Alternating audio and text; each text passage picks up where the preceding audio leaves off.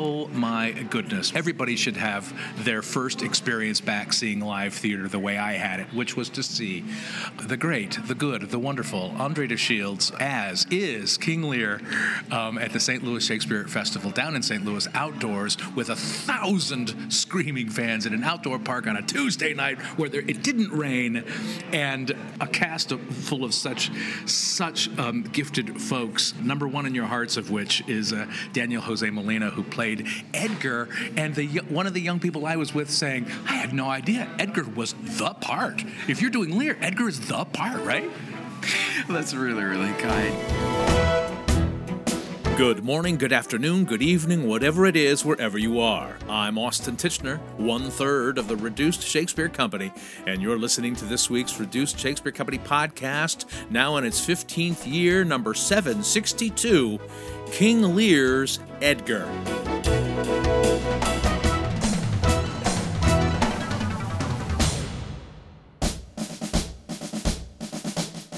Andre de Shields was a force of nature as King Lear in the St. Louis Shakespeare Festival production that ran last month in beautiful Shakespeare Glen in Forest Park in St. Louis. And amidst a powerhouse cast, Daniel Jose Molina was a revelatory Edgar. Daniel and I got together for coffee yesterday, and I was so grateful to talk to him about playing this role that I've never really fully understood. And I am so privileged that I am able to share that conversation with you.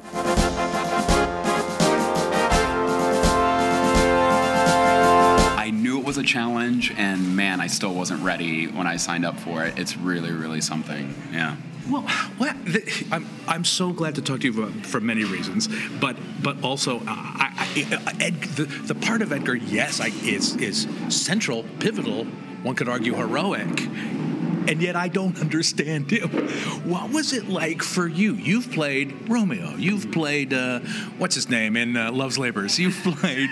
yes, that's my greatest role in Love's yeah, Labours. Yeah, yeah, the King of Var. The King of Var. Um, you you've played Hal in both parts of Henry IV and Henry in Henry V. Where does Edgar fall on that spectrum of of, of uh, difficulty or fun? He's really unique. I mean, if they're on a, a scale of whatever kind of measurement you want to call it, he's on another he's playing a different sport. Oh, it's in a really? completely yeah. different category.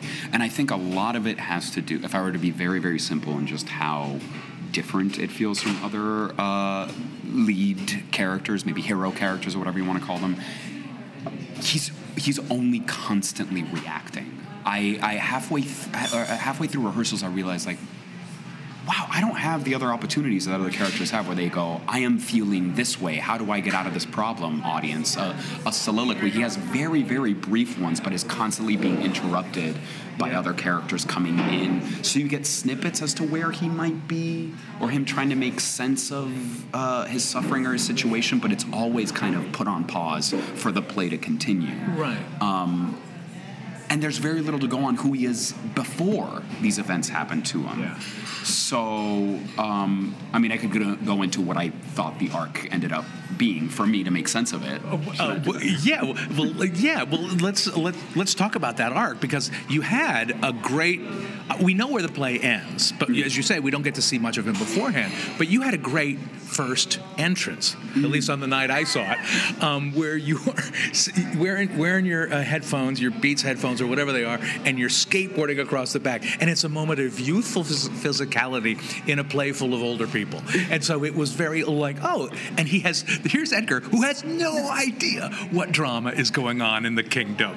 Um, how did that come up? I mean, that seems like a great place to start. That's totally a nail on the head. I think that that's at least what I could go on what the the determining quality or chief characteristic of him should be is that he has no idea yeah. he is in King Lear and all the shit is about to hit the fan. Right, right. Uh, because I, for you know all the deceit that Edmund has, I believe that he's not lying to the audience when he tells them that Edgar is someone um, who has neither committed evils nor believes that anyone would commit them against him. Paraphrasing terribly, but it's something yeah. like that that he has you know, my brother, who would never think that anyone would ever try to pull anything over on him. Right. Um, and I think that you know you see that in terms of how gullible he. It's a, a yeah. half a page, and he believes that there's a, a murder plot against him right, immediately right. from his brother. Just his day is completely ruined. He's got, you know. Um, so I was trying to come up with ways of how can I, without any language, show the audience that this is someone who is just living their best life, has no idea that anyone would try uh, anything over on him. And we went with, it was really, really fun that we were like, what if it's headphones and Edmund is not done with his soliloquy? he even like kind of waves at him downstage as he's telling the audience what he's about to do to his older brother. So, you know, uh, uh, fun things like that that are, you know, I don't even think tongue in cheek, they actually seem very Shakespearean to me. Um, but well, the, finding the humor in the tragedy is oh, always key. Yeah. So necessary. Well, I, well, and it was a great visual and it, it told you so much about him. And as you say, you you you don't you have to make all these sudden shifts edgar does and, and, and get very little help and you have to do it almost by yourself all the time you have no scenes in which to do this that's actually the my first big hint as to what what his arc is generally. What is it about? What is the lesson that Shakespeare thinks he learns yeah. or that he teaches the audience through his suffering? And to me, it was a big thing about him saving himself versus him involving himself to help others in crisis. Mm-hmm. And saving himself first. Saving That's his choice. First is yeah. his first choice. Yeah. I'm going to preserve myself, yeah. and I'm going to escape, and I'm going to do that by in, in a very Craven is a little uh, uh, intense because it works. It's it's quite clever, but it's really dark, and that I'm going to become base. I'm going to be mud. I'm going to be yeah. mad. I'm going to put on fake mental illness so yeah. I uh, uh, divert or repel any sort of human attention that I might receive. Right. It's not just hiding. It is, although it is that, but yeah. it's also keeping people away. Mm-hmm. Uh, Edgar, myself, nothing. I, wow, I can't believe I just did it a few weeks ago, and I, am already forgetting what, what the you know. But it's it's something along those lines where I am going to erase anything of who I was right. to become something the way that he describes it, very insensitive, but subhuman, yeah, I think right. is what it is. And he doesn't say how long he thinks he'll keep it up for, or or what you know what what is is that really a real solution? And um, I think that there's something to Shakespeare having him go down this route, and then the next scene we meet him. It is the cruelest irony of him running into someone actually going through mental decline. Yeah. Someone actually starting to lose it, like Lear is. So we're yeah. confronted with him pretending to be mad. Yeah and wondering how long should I keep this up? Am I exacerbating the pro- him trying to save himself is making Lear Lear's symptoms worse.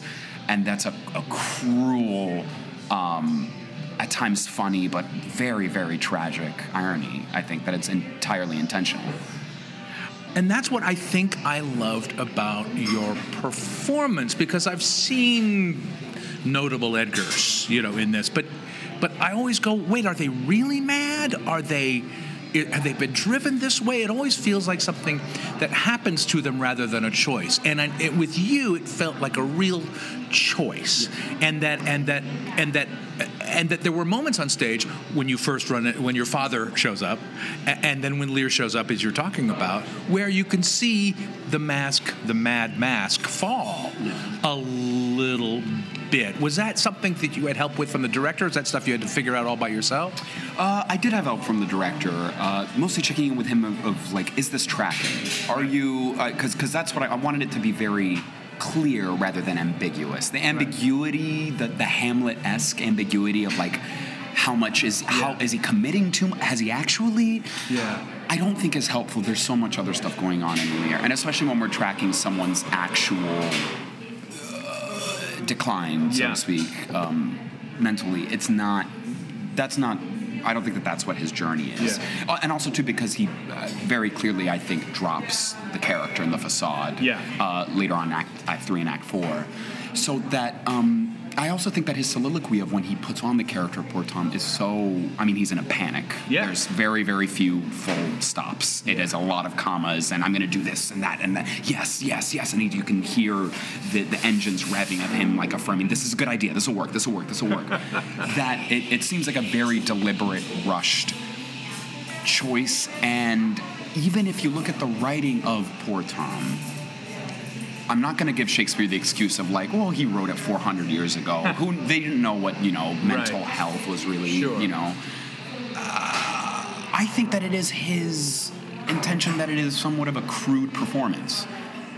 It should be Right. loud and in your face and trying to scare people off. Yeah. And it, it, I don't know about the Edgar where he puts on poor Tom and all of a sudden it's this like Daniel Day Lewis esque incredible transformation. I mean, it should be a transformation, don't get me wrong. Right. But that it's not like we feel like he's all of a sudden the most incredible actor who's ever lived. Right. I, I think that it's somewhat helpful to be able to see the strings because that way, for me, the more fun was the tension of Edgar wanting to drop it and not sure of when is it safe. Yeah. I think that's more exciting to track than whether or not he's losing his m- actual mind, if that makes sense.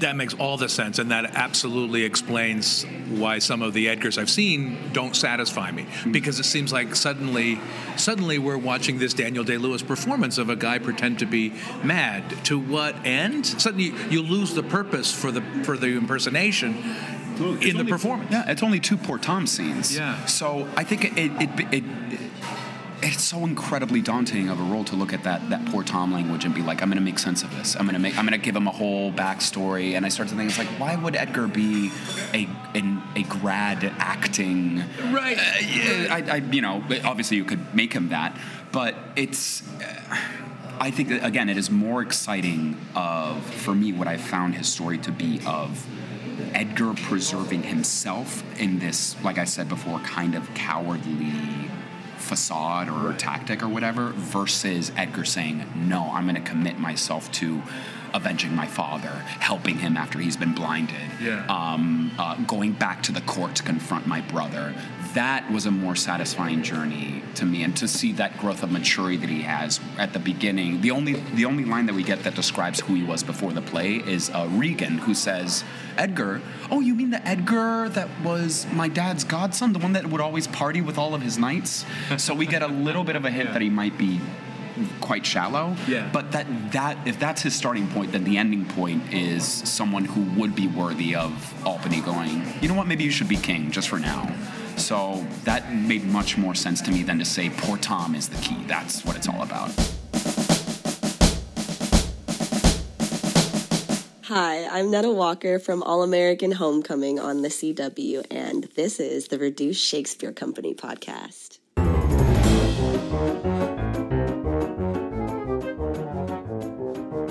Where can you RSC the RSC?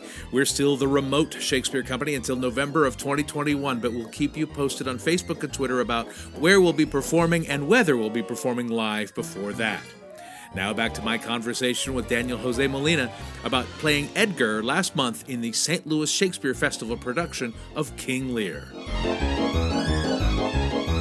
is a smaller role like Edgar, who is so physical, be, and because you're such a physical person, an athletic person on off stage, is that more fun for you? Your your Henry was very still because it was in a small black box space, and this you're running all over the goddamn place and skateboarding and up and down stairs. Is that and, and as you say, there's very little uh, periods in the speeches, a lot of commas. Is the intensity of that athleticism is that fun for you as an actor? Is it like oh my god this is like a, a real job all of a sudden? It was it was fun um, to have a role that was very very physical and very externalized and uh, constantly reacting. Edgar was a role where you react. I felt like he comes up with the energy very rarely in in the show. He's running away. He's coming up. Uh, uh, what are the responses that I give to my dad to make him keep thinking that I'm poor Tom, or this, or is this the cliff, or um, and like I said again, I, I, another feeling that I had, I was constantly saying lines like, "But who comes here? But what is this? Yeah. But what you know?" Rather than let me go into a soliloquy that lets the audience know exactly where I am, which is you know, well, Henry only has one of those. But still, the, it's Henry's was a much more internalized journey because, of course, he can't give anyone away. Not to mention the themes of, um, you know, if you're on top, you can't. And it was a much smaller space too because we're right we're in your lap almost 100%. Yeah. Where this is um, many more private scenes in terms of obviously nature versus being at the court. And Edgar, after his first two scenes, is, is lost in, Yeah. in nature. Um, that it, it felt incredibly physical and external and immediate and reactionary, and that was fun in terms of that I didn't have time to think, which is very good for an act, a good feeling for an actor. That nothing felt precious. It was just about doing and keeping the play going Yeah. because I wanted to save that. Um, those precious seconds within the play and that pacing of the play for other roles where I don't think Edgar is a deep thinker. Mm-hmm. Um, that's not to say he's not intelligent. It's just that he's just he moves very quickly. He's not Hamlet. He's not Hamlet. Yeah. He's not Hamlet, which is funny because he has a very Hamlet-esque. It's like a condensed Hamlet uh, arc. Almost a reduced one. A re- yeah, redu- the reduced uh, Hamlet company. Yeah, um, that uh, uh, yeah, that there was a lot of fun in that. And I didn't have to think. Yeah. I didn't. I, I didn't have time. He didn't. He doesn't have time to think. They're Well, just, and, and, and you know, I'm talking about your physicality and your athleticism, and yet as the play is uh, wrapping up and winding down, as as the denouement, as the denouement is continuing to denou, um, you got very still.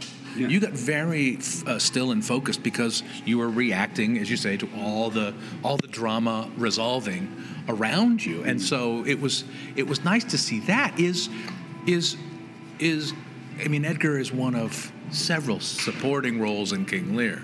He's not Hal in Henry IV. He's not the title role of Henry V. Is does that make him easier to play or or harder? It was harder on the page. It was more ambiguous on the page before I got up on my feet in rehearsal. Oh. Once I was having people tell me, you know, Edmund coming up to me being like, "Oh, take this knife! You have to run! My father's coming! Like, it's, it's your life." Yeah. Uh, uh, or, or you know, uh, trying to lead Gloucester through the cliff and trying to get him to, you know, not commit suicide and stuff. That, like I said, there's so much plot Yeah. that Edgar is in charge of, rather than, uh, like I said before, any sort of uh, lofty ideas, Yeah. Which are beautiful as well. But there's something incredibly freeing, and it felt like it's, it's like it's an action movie role. Not to mention the.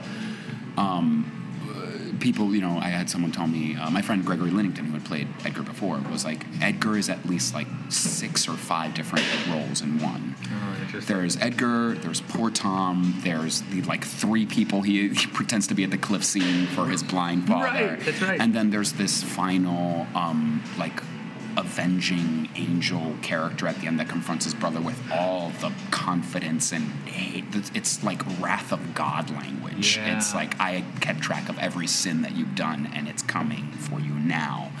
Uh, which is funny because you know the character at the beginning of the play was this. You know, Edmund says like, "You must go armed," and he goes, "Armed, brother?" Big question mark. Like that's someone who's m- maybe not very tough, or you know. Um, but that's you know that's all a part of um, his his journey. So like I said, it was once I was physically inhabiting where his situation was, it was very clear whether or not the audience sees. Uh, the clarity of what he means to the bigger picture, I'm not quite sure. Right. Um, but it's. I, I can't put it in a better way than to feel like his struggle is one of self versus uh, uh, community, to helping out his loved ones around him, to involve himself in the larger story rather than just to hide in a hole as poor Tom. Do you, having done Edgar now, do you feel like, oh, all right, I could check that one off the list, or do you feel like, no, I need another crack at Edgar? I feel like I can check it off the list, and that's not that I don't ever want to do a, a Lear. I mean, that was also the, the funny thing is that I was doing Edgar and, and running through all these things, and uh, uh, my very good friend, I loved working with him so much. Leland Fowler played uh, Edmund, and The best Edmund I've ever seen. He was so great. oh, fantastic! Oh, I don't know, you said I mean, that. uh, uh, villainous the way I want my Edmunds to be, but also funny and a lot of, tons of presence. There was Rob, Robert Lindsay in the Olivier's Lear, and now Leland Fowler. That's that's one that's one and one B. Oh, that's fantastic! I'll let him know because he, he really is just so stillness, his confidence, his clarity. Um, not not overtly like twirling the mustache coming from a non-genuine place. It was some, you know, and I have always found it to be useful to have Edmund be a sympathetic character. I'm sorry, I don't think that it's that it's a coincidence that Shakespeare's first scene is Gloucester just th- humiliating him as he introduces him to uh, Kent. I think that we're supposed to maybe think that Gloucester and Lear have it coming. Yeah. And uh, they do. And I think that it's part of Shakespeare's genius is that he says, look at this tyrant. I don't think that there's a, a, better word for how Lear behaves at the beginning of the play. This tyrant, unhinged, selfish, narcissistic. In less than you know four hours or three and a half hours, I'm going to make you really care about him, and that's that's that's part of the whole journey. But anyway, that I, that I would look at the role of Edmund and be like, I kind of want to do that. Yeah, okay. That looks because that's Edmund is so clear. Yeah. yeah. Every step of the play that he is, yeah. it's so clear, and it's one of those roles like Tybalt. really, it's almost like how still can you be is what's what's going to yeah. get you what's going to get you further. It's a great great role. But I love Lear. No, really after working on it, this is my first time working on it. I gotta say, the top five for sure, and maybe top three. It's it's so perfect and deep, and maybe I think that it deserves to be called his most tragic, tragic for sure. That's it for this week's Reduced Shakespeare Company podcast. Send us your challenging roles via email to feedback at reducedshakespeare.com. You can also find us and interact with other fans on our dedicated podcast page on Facebook at RSC Podcast, on Instagram at Reduced Shakespeare Company, or on my preferred platform on Twitter at Reduced. You can also follow Daniel on Twitter at DMolin20. And you can follow me on Twitter too, at Austin Tichenor. And I hope you'll check out my new website, The Shakespeareans. There you can find more information on how I can help you with monologues, presentations, or writing projects. Check out theshakespeareans.com and my Patreon page, patreon.com slash Austin Tichenor. Thanks as always to Poor Tom Bedlam Matthew Croke, web services by Ginger Power Limited, music by John Weber and GarageBand. Our random fan shout out this week goes to Olivia Wolf. No reason, it's just random. Special thanks to Netta Walker, one of the stars of the upcoming show on the CW network starting in January called All American Homecoming, and one of the group of young actors who saw King Lear with me. And finally, thanks very much to you for listening. Please stay safe, get vaccinated, and keep your masks on. I'm Austin Tichenor, 762 2286th of the Reduced Shakespeare Company. It sounds like playing Edgar was exhausting, so I, I, I really, really hope that your next Shakespeare role will be something easy and light-hearted. What do you got coming up? Petruchio and Taming of the Shrew, which I'm very, I'm very, very excited. But of course, it's so daunting. It's so daunting. And it, you know, of course, today it's especially daunting about what do you do with Shrew, and what do you do with that character who I, I think it might be the character that I most would see performed and think, wow, I've got nothing of that character in me. Where I can usually find some connective tissue, especially someone like Edgar, you know, just wants to believe the best in people and would yeah. never find himself in any sort of desperate situation like that. I can deal with that. I can do. I have daddy issues. Henry, Hal, 100%. I'm in. Uh, Petruchio and that, I, I, I don't know. I don't know, but I am wearing the absolute best hands of Shauna Cooper, and I'm happy to say that I'll be working with uh, my wife Alejandra Escalante as uh, Kate, and I, you know, it's I'm very lucky that we work so well together and that we have that so much of a shorthand because it's very very tricky. But and I just reread it, and now with with the whole cast that we'll be working with, and it is it has its thing, and I am ashamed to say that I've come around to saying that because before I I would be a you know the, the furthest thing from a shrew apologist. I'd be like, no, there's no room for taming the shrew. Not interested. No, thank you. Um, it does have something. Those two characters have something, especially with how rare happy, in the end, but happy married couples in Shakespeare are. That to be getting to do that couple with my actual wife is it's really really uh, an incredible opportunity. Well, it goes up in September, and you can color me there. I can't wait to see you there. Yeah. This podcast is a production of the Reduced Shakespeare Company, reducing expectations since 1981. Go to reducedshakespeare.com for performance dates, actor bios, email newsletters, and so much less. So much less. So much less. So much less.